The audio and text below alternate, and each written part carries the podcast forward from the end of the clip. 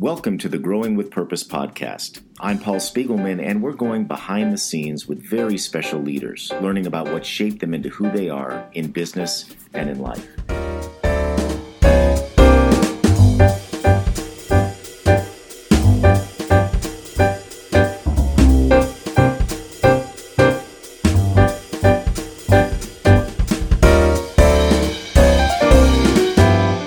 For today's episode comes from Ruby Receptionists. Ruby's live remote receptionists and proprietary technology are your solution to delivering excellent customer service experiences by answering live calls in English or Spanish, transferring calls, taking messages, addressing common questions, or making outbound calls for you. Most importantly, they sound like they're sitting in your office. To learn more, visit callruby.com or better yet, call us at 855 255 Ruby. My guest today is Rob Everts. Rob is the president and co CEO of Equal Exchange, one of the largest worker cooperatives in the country. A worker cooperative is not owned by outside shareholders or a small group of founders, but by all employees in equal portions. After becoming active in the United Farm Workers movement in high school, Rob joined the UFA full time before venturing into the business world and going from activist to entrepreneur. Welcome, Rob. Thank you. Nice to be here. Well, it's so great to have you on, and there's just so much to dig into with your story. But let's set some context for our listeners about Equal Exchange. What does the company do? Who do you serve? Where you base? Things like that. Yeah, Equal Exchange was started about 32 years ago. Um, I've just been here about 22 years, but by three three uh, young men who had been very involved in the food co-op world in New England. Um, but even working in that uh, arena, they knew very, very little about where products from overseas were coming from and how they were sourced and the conditions, whether it was tea or bananas or coffee or cacao. Um, didn't know, didn't know, um, and so they determined to do something about that. And um, they they left the food co-op world and jumped off the proverbial cliff, and um, and decided to uh, to try to learn as much as they could about that sourcing, and then, if possible, um, make products available to consumers, and in that process, demystify where stuff comes from. And so, our mission statement speaks to building, you know, more understanding and relationships between small-scale farmers and consumers in this country, and and also engaging consumers as a, a, key element to what we do, I might say more about that in a minute as we're looking at a new initiative with citizen consumers as we're engaging people more in their holistic beings. But the point was to um, demystify for people here where stuff comes from and help build markets for for farmers that they knew uh, before they even started researching were really marginalized and isolated uh, from the international trade system that was more dominated by big players who had access to banks and credits and expertise and governments and this and that kind of thing. So, really, in a sentence, our goal is to build viable and sustainable supply chains that work for organized groups of small farmers to enable them to um, stay on the land uh, and, and build market share in the in the so-called global north. Now, is that really the definition of what fair trade means? Supporting those smaller farmers in those communities? That's our definition. We really, and, I, and I'll, and I'll say what I mean by that in a second, but for, for us, it really is about building power and market share for these groups who have taken the first step themselves to organize in their rural communities around the world.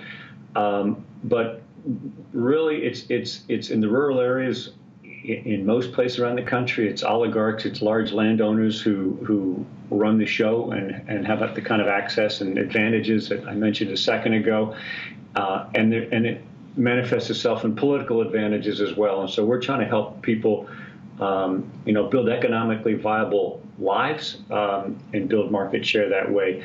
That's what we mean by fair trade. I think perhaps there's more of a prevailing, uh, possibly common understanding of that. That's about more focus on poverty alleviation, which obviously, given who we're talking about, is critical. Uh, but it's but it's also, I think I think maybe our interpretation of the original kind of mandate um, is is deeper, and, and we were the original ones who started this process in in the food area um, in the United States in 1986. And point of fact, the fair trade uh, system in coffee, uh, which later expanded to other products, was begun by a, a, uh, Mexican peasant in Oaxaca and a Dutch priest who was there long term with them.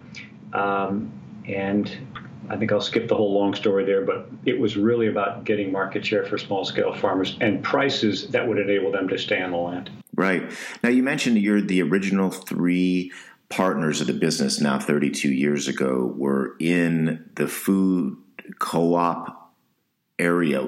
Can you define what that means? Yeah, they worked for um, New England Food Co-op. They work in the um, there's about let's say 400 consumer-owned uh, food co-ops in communities around the country, and where they all worked was in the New England uh, distributor. It was a cooperative distributor um, that uh, serviced the food co-ops in New England. So one of them dealt mostly in produce, another mostly in grains and things like that.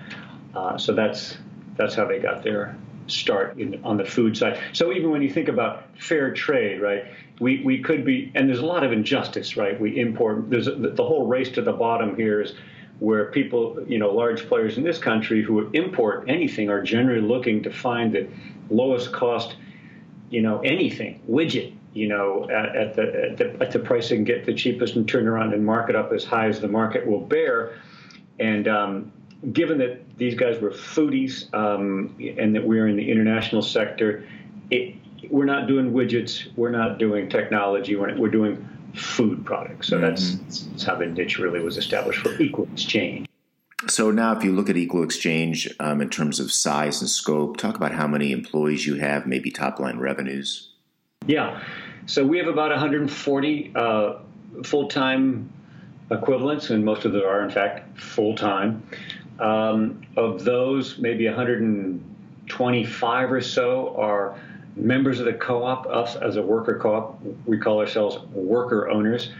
Um, that would mean that the 15 who aren't uh, haven't completed their first year. To become a full fledged worker owner of this co op, you need to have completed your first year at Equal Exchange and then pass a review and then be voted in by the members. So that's the number of uh, people uh, here.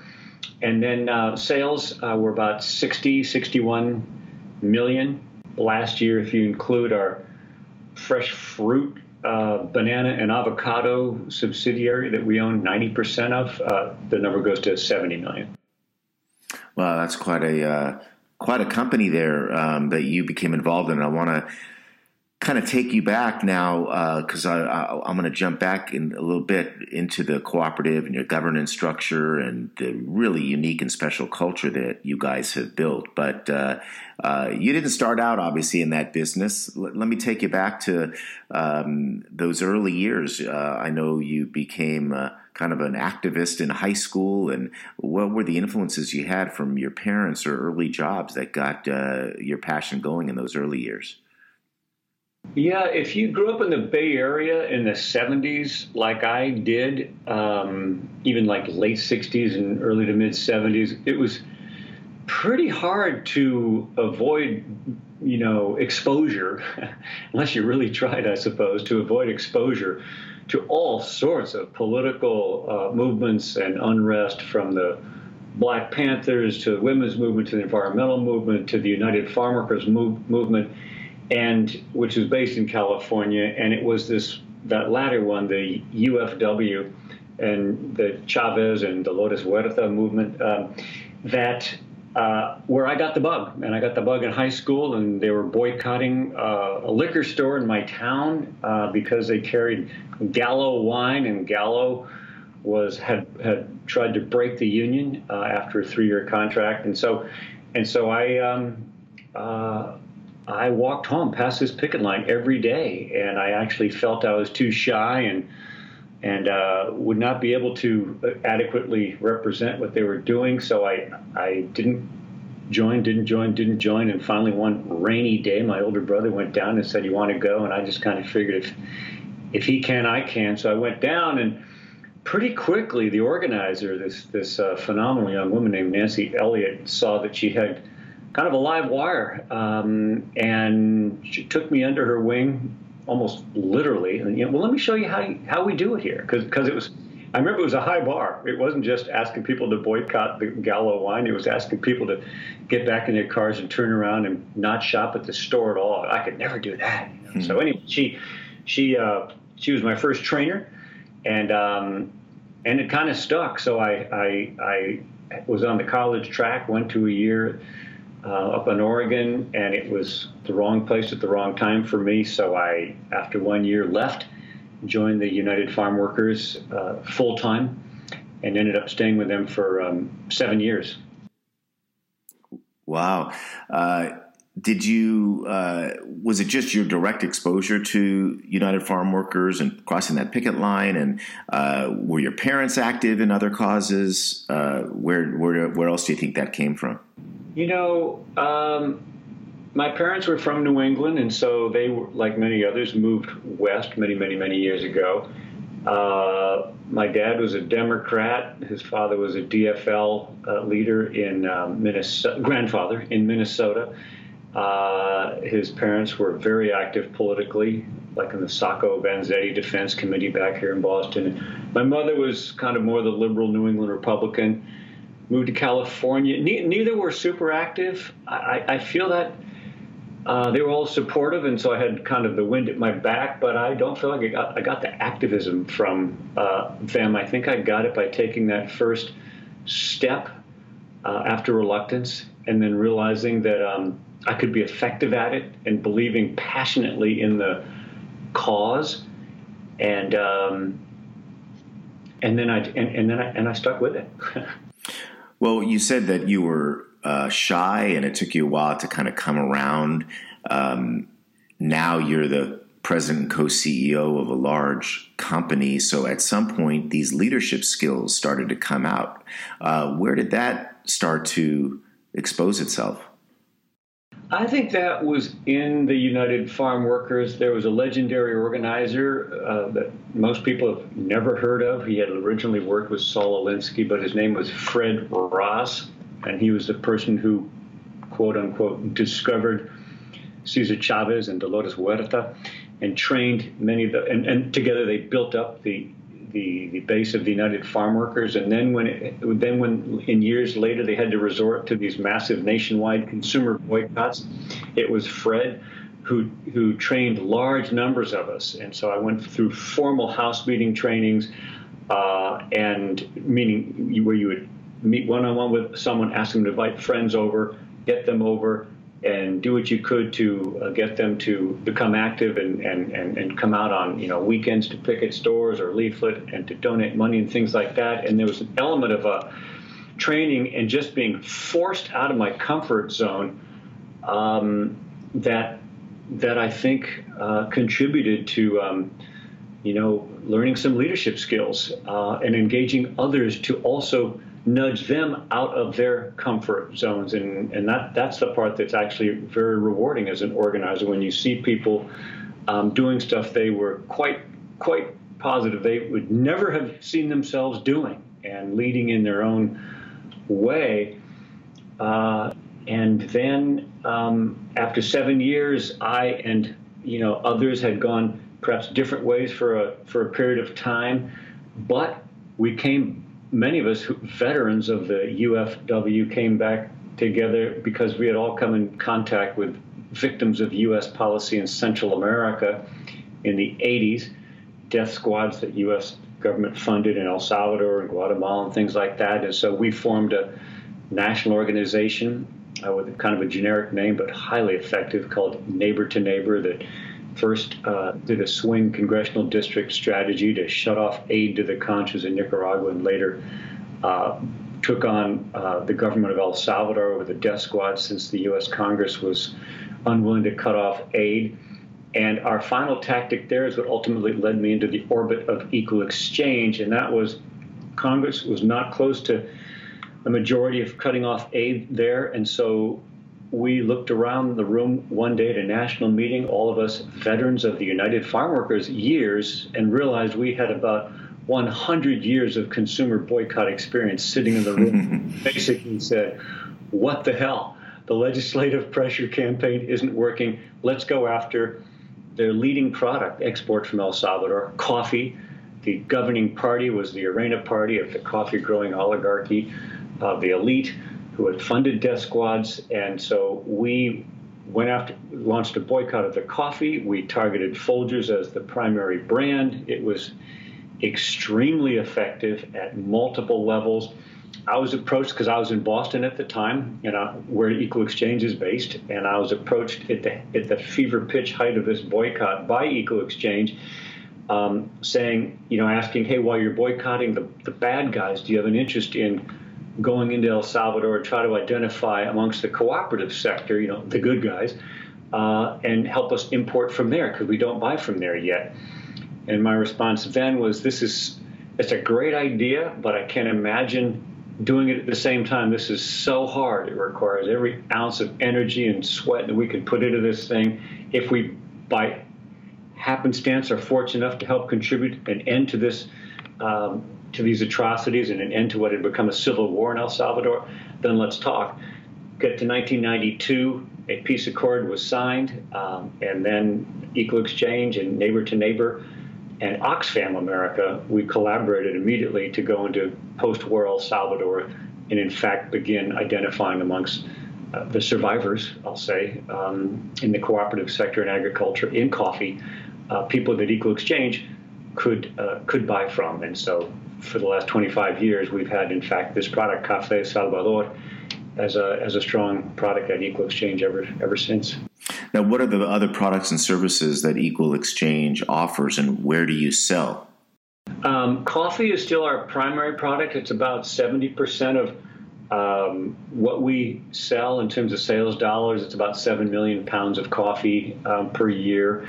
Um, the second, and then I'll tell you about where we sell. The second product um, is chocolate and cocoa, as in cocoa powders and, and chocolate, come from similar growing areas.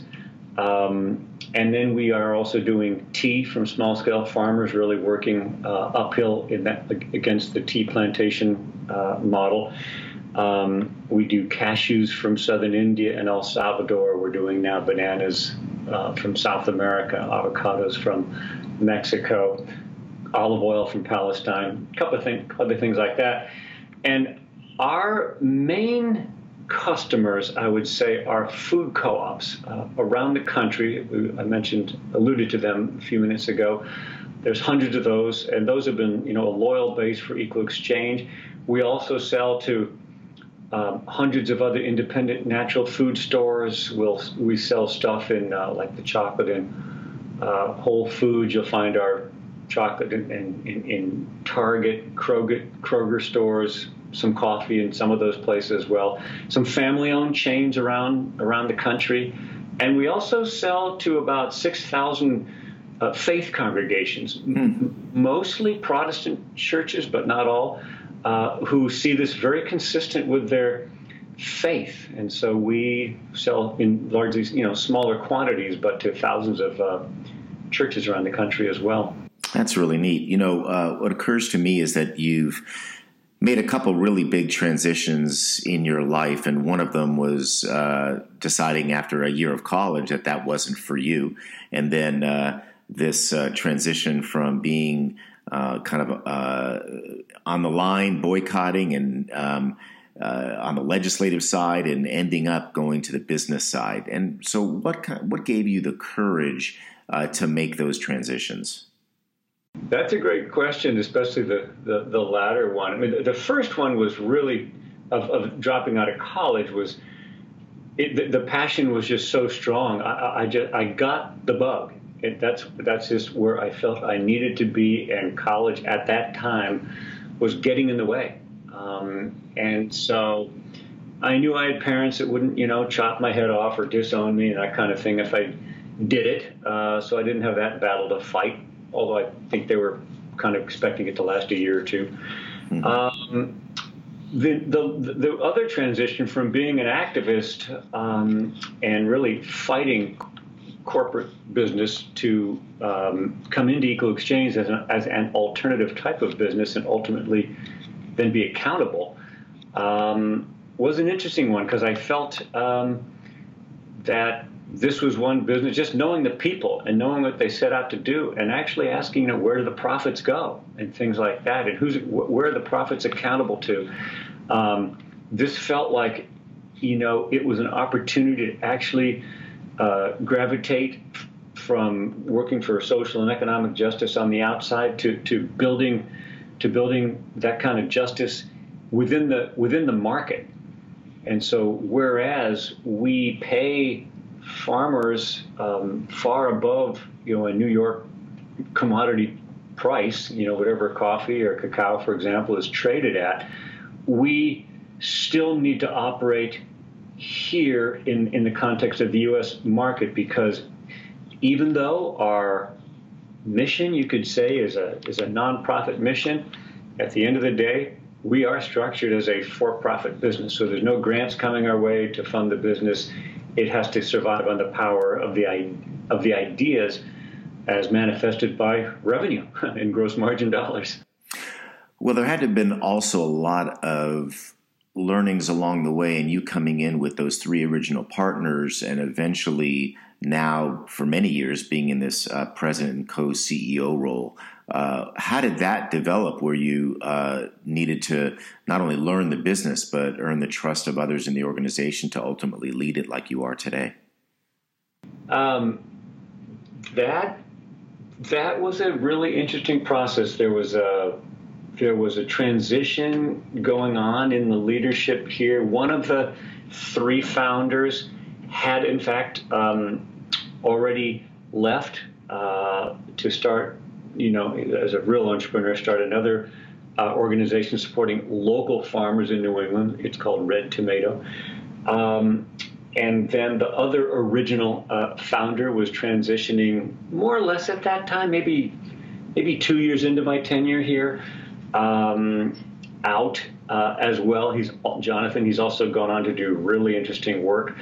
Um, but so it was. It was a moment of transition, and then the the remaining uh, founder, uh, Rink Dickinson, who is uh, still here and currently the co-director with me.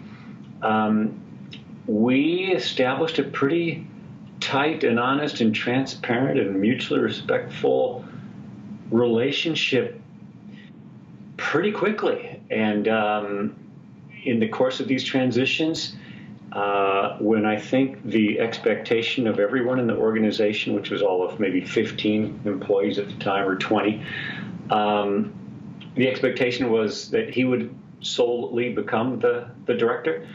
Uh, he actually didn't want it.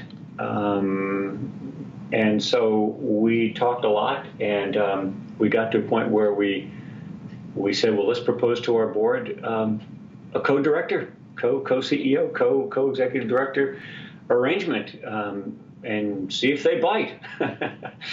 and um, and it was it was a really fascinating process. I know it, it put that our board out of their comfort zone. Like, where's this coming from, and and how am I supposed to deal? Is this kind of like a joint checking account? Sign off on every, you know. So we we tried to demystify um, where that would be, and that was like uh, 1999. So it's been it's been. Um, and they haven't thrown us out yet. You know, we're, we're growing and it's uh, it's been working. So here we are. Let's take a quick break. Support for today's episode comes from Benedictine University's Center for Values Driven Leadership, where they offer a PhD program for senior executives who want to build strong, positive cultures that deliver exceptional performances. The unique curriculum combines academic rigor with insights you can put to work on Monday morning. Through the three year program, you become an expert in the aspect of leadership you're most passionate about so you can have a transformative impact in your business and on society. Find out how you can lead your company while you earn your PhD. Visit cvdl.ben.edu slash doctorate for more information or Google PhD Values Leadership. That's PhD Values Leadership. And now back to the podcast. Well, speaking of, of, of, a board and just the overall governance, uh, I'm really interested in this co-op format, which is not an ESOP. Uh, it's uh, where you know every employee has equal shares, etc. So, walk through how that works from a practical standpoint, in, in, including you know what do you do with the profits, and and what does it look like, sort of long term for you and others in the company. Yeah. Um, so so it's at the governance and capital level, I would say, where we are most different from most businesses in the United States.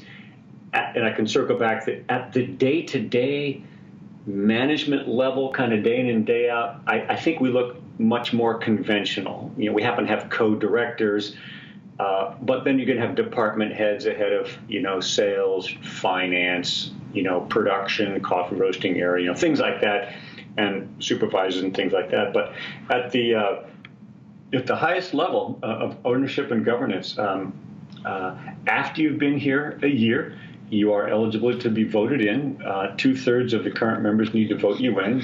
Generally uh, is uneventful and is a yes because we screen so so much for who we bring in.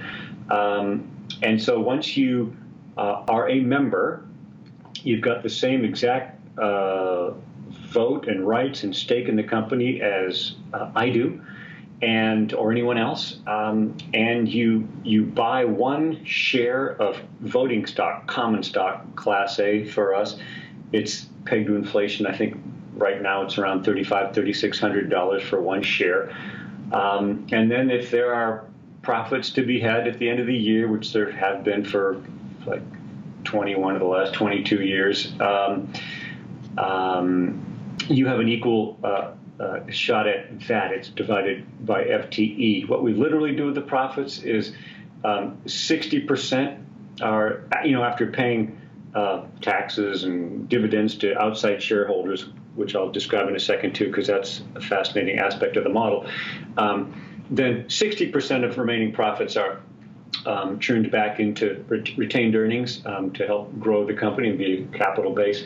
Forty percent are uh, are distributed to to members, to worker owners. Um, more often than not, the company and the board makes this vote has retained 20% for capital and distributed in cash 20%. Um, but you, each of us has what we call an internal capital account. So even the part that might be retained, that's got our name on it. And if the day comes when we leave the organization, we take that uh, with us. So uh, the worker owners vote on the highest level decisions like changing the bylaws. Um, we elect the board of directors. The board of directors consists of six of us six worker owners, and I say us meaning worker owners, neither Rink or I happens to be on the board, but we could run for it. Um, and three outsiders. We've always valued the role of outsiders uh, to give perspective, advice, expertise, and make sure we don't get too far down the path of navel gazing as a, as a worker co op. And so um, we retain worker control by having six out of nine seats reserved for workers.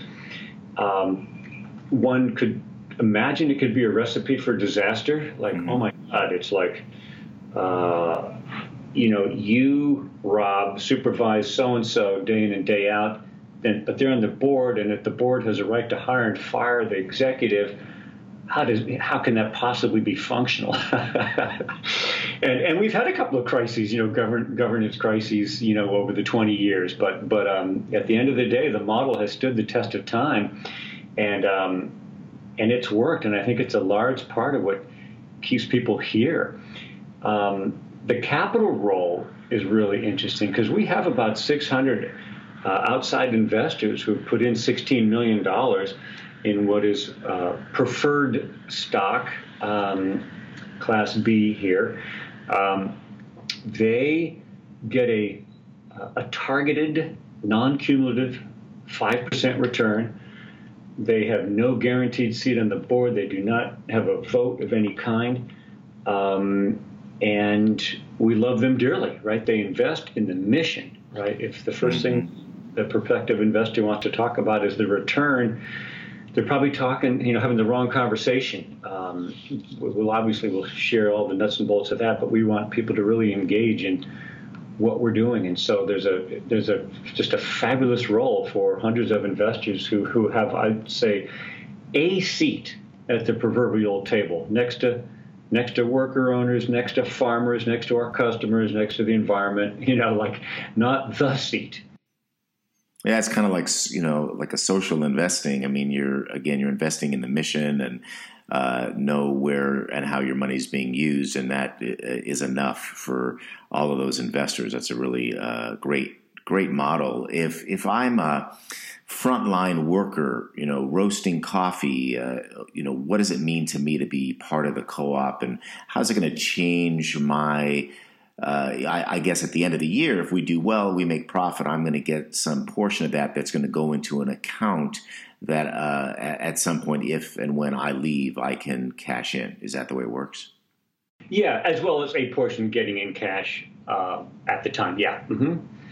So, so what, then what else does it mean? Like, how is my life different if I'm yeah. back roasting coffee or packaging coffee? Yep. Um, you know, I don't want to glorify it, right? Because a job is a job in, in, a way, and a hard job is a hard job, right? And um, it's it, and some of these are you know difficult uh, situations or whatever, but what I'm referring to there just happens to be front of mind now that the warehouse and the production area has been hot because it's been a heat wave in Boston and that, yeah. you know swear but it's like wow that's so what, what do you do about that but but I think people um, they get a sense that they have a voice. I mean, we try we try to build not just legally what's built into the bylaws, the the the absolute right for everyone to have you know a vote, you know, and to, to see the financials. We have open book management to get to, to get trained in these areas to attend and speak at worker owners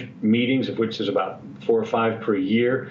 Um, but almost beyond that, we we try, and I'm sure we fail more often than than not to build um, a culture that really values um, participation um, and respect and input and uh, a say uh, in stuff. So we do try to, you know, listen when people have something to say, you know. Um, and sometimes there's you know a gray zone between, gosh, is that a governance? Is that a member area, or is that mm, really more under the man, under the domain of management? Like most of these areas are really clear and spelled out, and occasionally there's kind of a gray zone.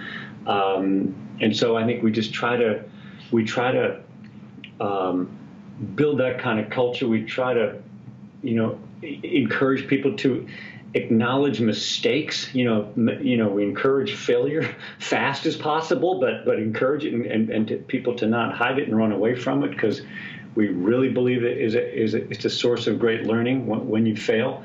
Uh, but it doesn't build a good culture if you fail and you're ashamed of it, or you think it's you know, heads are going to roll if you failed on something because heads don't tend to roll for failure around here, right? I mean, we do want to learn stuff. So, so it's um, it's challenging. It takes, I think, it takes effort every single day. It's not a socialist utopia here on Earth. You know, it's a worker co-op. It's one of the more successful and ones of scale, I think, in the country. Um, I think for us, it helps having an external mission as well. Like we're not just, it's not just worker owned and we're making widgets, but so many people are attracted to Equal Exchange for the for the external mission as well for for for fighting the good fight on behalf of marginalized peasant farmers, right, and working with them and learning and going and staying in their in their homes for you know a week at a time. People just got back from Peru, a bunch of staff, right. We try to enable our own members to go after they've been here two years to go and spend time picking coffee on a slippery, steep hillside with bugs or snakes or whatever, and mud and and you know discomfort and um, and then and then spend you know a few nights in the in the homes of farmers to really get a firsthand feel for when they come back just what the heck we're doing up here and why we're doing it. And um, so all these things are part of you know what what equal exchange uh, is about. You know sounds like an incredible experience to be a part of. Uh, you mentioned early on that when you uh, vote on uh, certain things through the members that uh, usually goes pretty smoothly because you've worked so hard to get the right people to become members. Can you talk a little bit about how you screen to get the, those next members into the organization? Yeah, we every hiring committee uh, has tends to have generally has three people on it, including um, the person who's going to be that person's supervisor, maybe a second person from that department, and a third person from a completely different department, partly as a learning process and, and partly just for a completely different perspective. Um, everyone is going to get at least well the first step is they need to fill out an application. Like you can't just send in a cover letter and a resume there's an application. It's, it's fairly simple, but it is another step. It's three questions, and if we've done our part right, at least one of the questions is not going to have a very easy answer. so pe- people need to take that first step just to get, even get a get a hearing. Generally, if they've done that, they're going to get a phone interview, um, and then of of of that, uh, we'll you know bring around bring people in for a second interview uh, for those who make the cut, and and that it, it feels labor intensive, uh, takes a while, um, but we we we are asking you know we're at, we're at first kind of learning more about the person and then the second if they make it to the in person it's a little bit more two way you know we're asking them clearly much more about them and uh, and they give them an opportunity to ask much more about us like how does this really work? Things like that um, we often have role plays depending on what the job is. Uh, that again sees how people can think on their feet, puts them in, often in you know they're out of their comfort zones. How does that work? But really, you know, if I could sum it up in a word, it's fit. We're looking for people who, mm-hmm. um, you know, we believe will fit um, in this organization and want to be here for the right reasons. You know, with uh, all that investment up front to finding the right people. Uh, we know that doesn't always work out the way we, we want. So how do you handle it on the other end in terms of, you know, a tough or humbling decision you've had to make as a leader?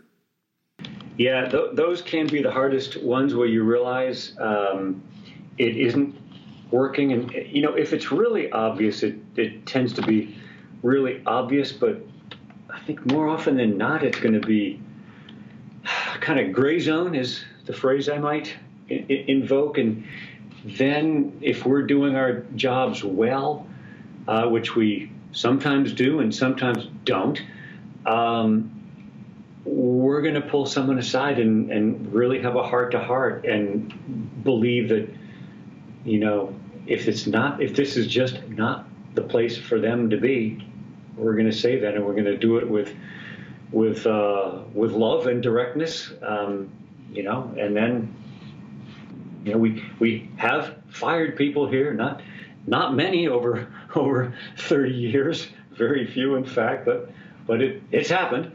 Uh, and then there's been some after these conversations who've, determined, determined that, you know, they just it, it, you're right. It's just it's a square peg in a round hole. It's it's not it's not working for me. So th- those can be really difficult. They can be powerful, but they can obviously be really difficult.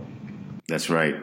Uh, as you think about uh, all these transitions you've been through, Rob, and, and continuing to run this really successful and growing organization, what's an area that you think you need to personally improve upon?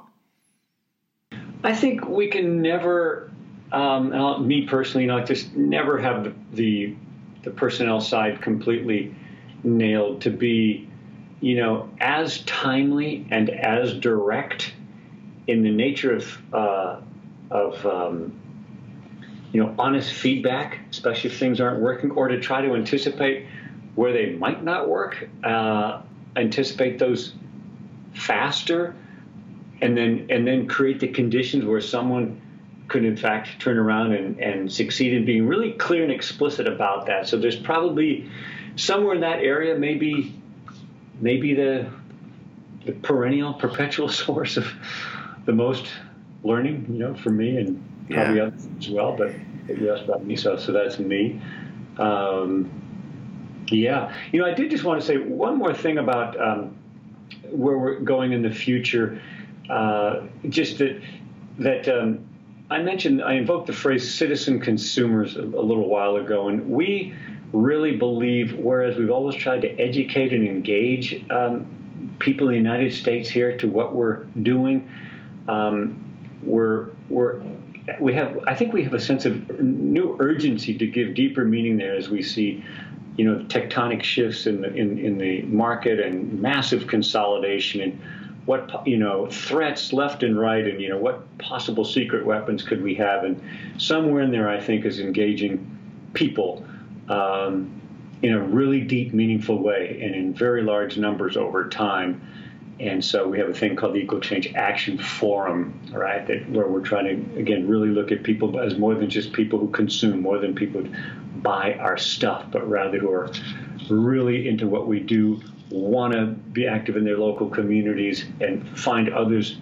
of similar interest and be supported by us, and let them into our co-op. Uh, ultimately, we actually want to find a space, you know, on our board in our governance structure for consumers in this country, and that's kind of a direction of the next 10 years as I look down the pike. Wow, that's really exciting. Uh, just bringing all the aspects of the community together, internal and external. Um, you know, as you think about all of these transitions that you've been able to make, Rob, and a lot of times I'm talking to people in their life who've been doing the same thing for lots of years and are uh, really not uh, comfortable with change or, or making those transitions, um, what would you say to someone just starting out in their career or someone in college about uh, the path that you've taken or advice that you would give them? You know, I'd say what someone once said to me, um, you know, at a transition moment misery loves company. You know, when I was after the United Farm Workers and looking for the next thing and, and um, you know, trying to figure it out uh, you know, you really just should take a job. Well, obviously, if you're in, if you're in the economic situation where at that moment you need to take a job, you need to take a job. Uh, but you don't have to see it as uh, your, your life for the next 15 years, right? I, I would really encourage people to, to the extent possible, follow their passion. Um, and even if there's a, you know, even if kind of the status quo is, you know, you know, you know, an artist, a musician, or this or that. Um, you know, it'll never work. It'll never pay off. You know, you need to like major in, a, in something that will really get you a job. You know, I, I, you can't possibly, you know, minimize the, the real life economics that, you know, most of us have. So you, you, you got to take that into account, but, but don't sell yourself short. Like don't, don't believe you can't do something or you can't possibly find a viable path to make something gainful um, it's hard, you know, in some of these social justice areas, right, to find gainful employment that matches your passion. But I, I would encourage people to, to take to take risks to the extent that they have that the means and the and the comfort to to do that. I think that's great advice.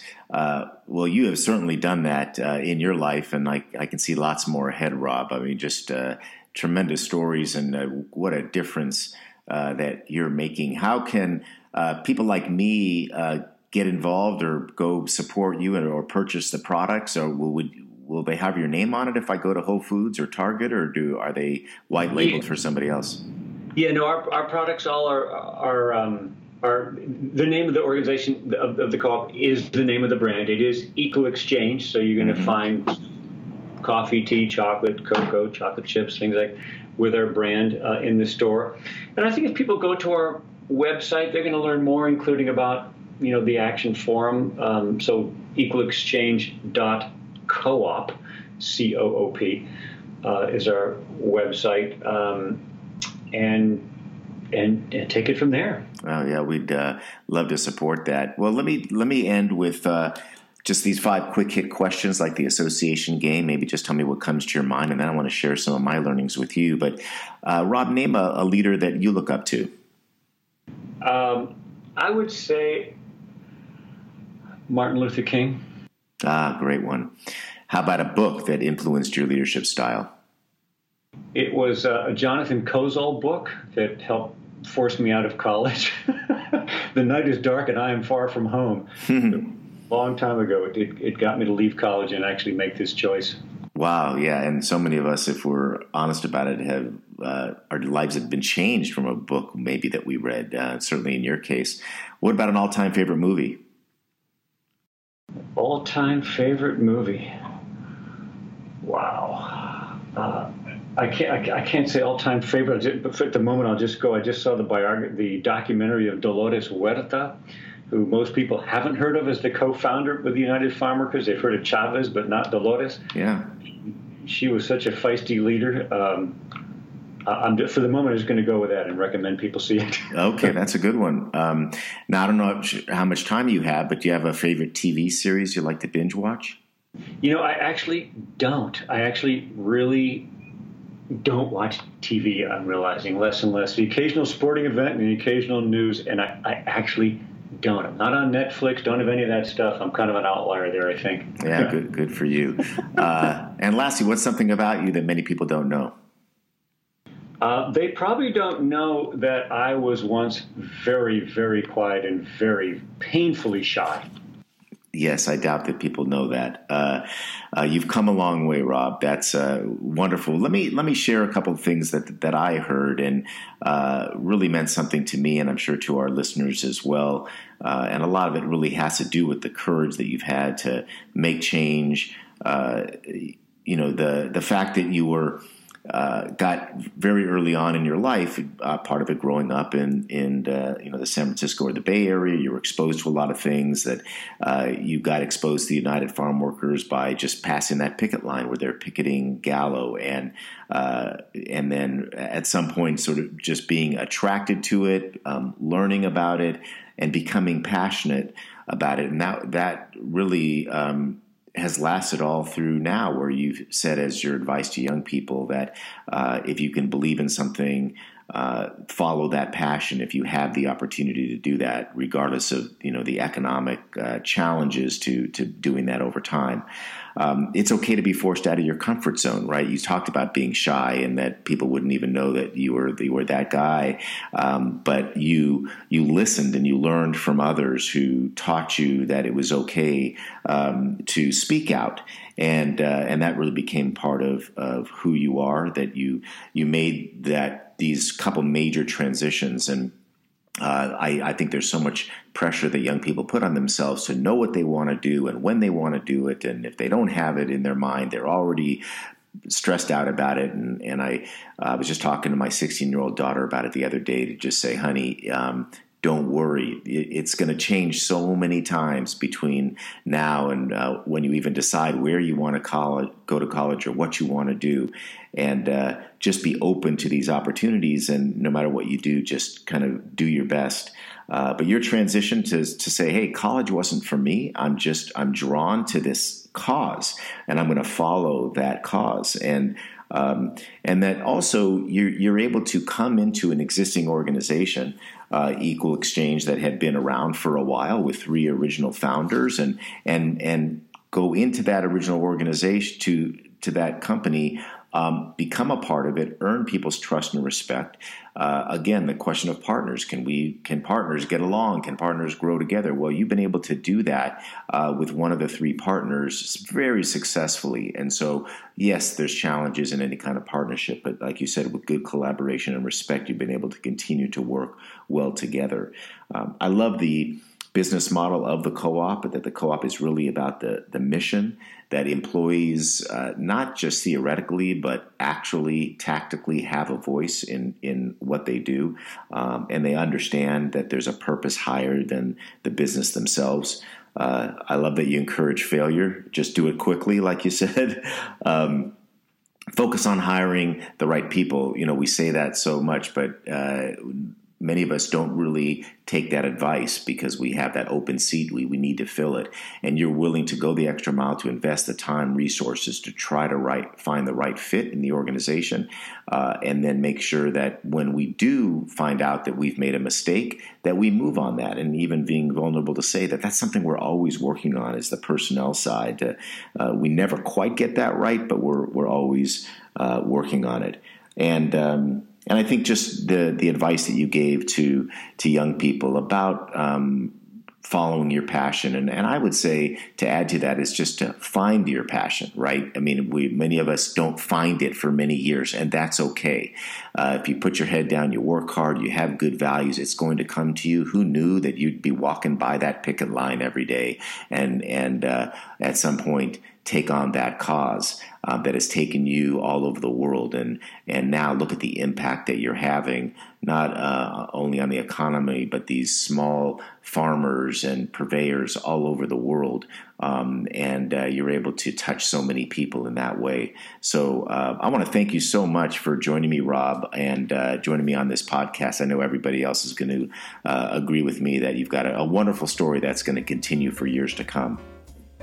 Thank you so much, Paul. I really, really have enjoyed enjoyed doing this for the last 50 minutes. It's been a pleasure. And thank you for joining me on this episode of the Growing with Purpose podcast. Until next time.